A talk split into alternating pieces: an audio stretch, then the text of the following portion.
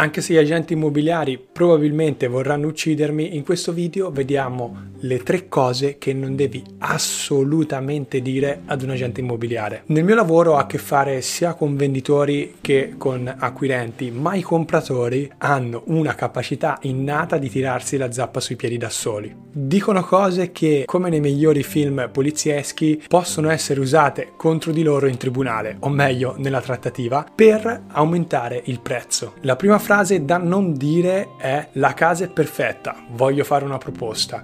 La trattativa, pur non trattandosi di uno scontro, è comunque un po' un gioco di forza, di bisogni e di desideri. Quindi se fai percepire all'agente immobiliare che desideri quella casa, che hai bisogno di quella casa, che è la casa perfetta per te, lui saprà di avere una grande forza per farti alzare il prezzo fino a dove lui desidera. Anche se la casa ti piace molto ed è quella perfetta, cerca sempre di mantenere un tono abbastanza abbastanza distaccato di che ti potrebbe interessare, ma stai valutando anche altri immobili che ci devi pensare, che devi decidere e magari chiamalo dopo qualche giorno oppure aspetta che ti chiami lui. Non far mai percepire che quella è la casa perfetta e che è l'unica scelta su cui vuoi indirizzarti. La seconda frase da non dire mai è una domanda ed è questa. Come mai il prezzo è così basso? Lo so che sembra assurdo, ma vi assicuro che ogni tanto gli acquirenti durante la visita di un immobile chiedono come mai il prezzo è così basso basso. Io lo capisco perché loro indirettamente vogliono sapere se ci sono dei problemi sull'immobile, quindi si chiedono perché il prezzo è basso e se questo è determinato da un qualche tipo di problema. Il mio consiglio è di arrivare a queste informazioni in maniera un po' diversa, facendo delle domande specifiche sull'immobile, quindi quali sono i problemi che dovrei tenere in considerazione, ci sono parti da ristrutturare, eh, ci sono problemi con il vicinato, con il traffico nel piano regolatore, potete fare queste domande, ma non dite mai come mai il prezzo è così basso, perché ovviamente quando arriverete in trattativa, se la casa vi interessa, l'agente immobiliare saprà già che per voi il prezzo è basso, quindi farà di tutto per portarvi il più in alto possibile. La terza e ultima frase che vediamo oggi è ho urgenza di comprare casa. Può succedere che ti trovi in una situazione in cui hai effettivamente urgenza di comprare casa perché magari hai già venduto la tua, devi lasciare la tua vecchia abitazione abitazione, ma non dirlo che sei in urgenza e cerca di trovare delle soluzioni alternative nel caso in cui non riuscissi a trovare una casa nelle tempistiche in cui hai bisogno. È un'evenienza che può succedere. Cerca di trovare magari un familiare, un amico, un affitto temporaneo per essere coperto. Questo ti consentirà di affrontare la trattativa più tranquillamente, di non accettare delle condizioni che magari non accetteresti in una situazione di esigenza estrema come quella in cui ti trovi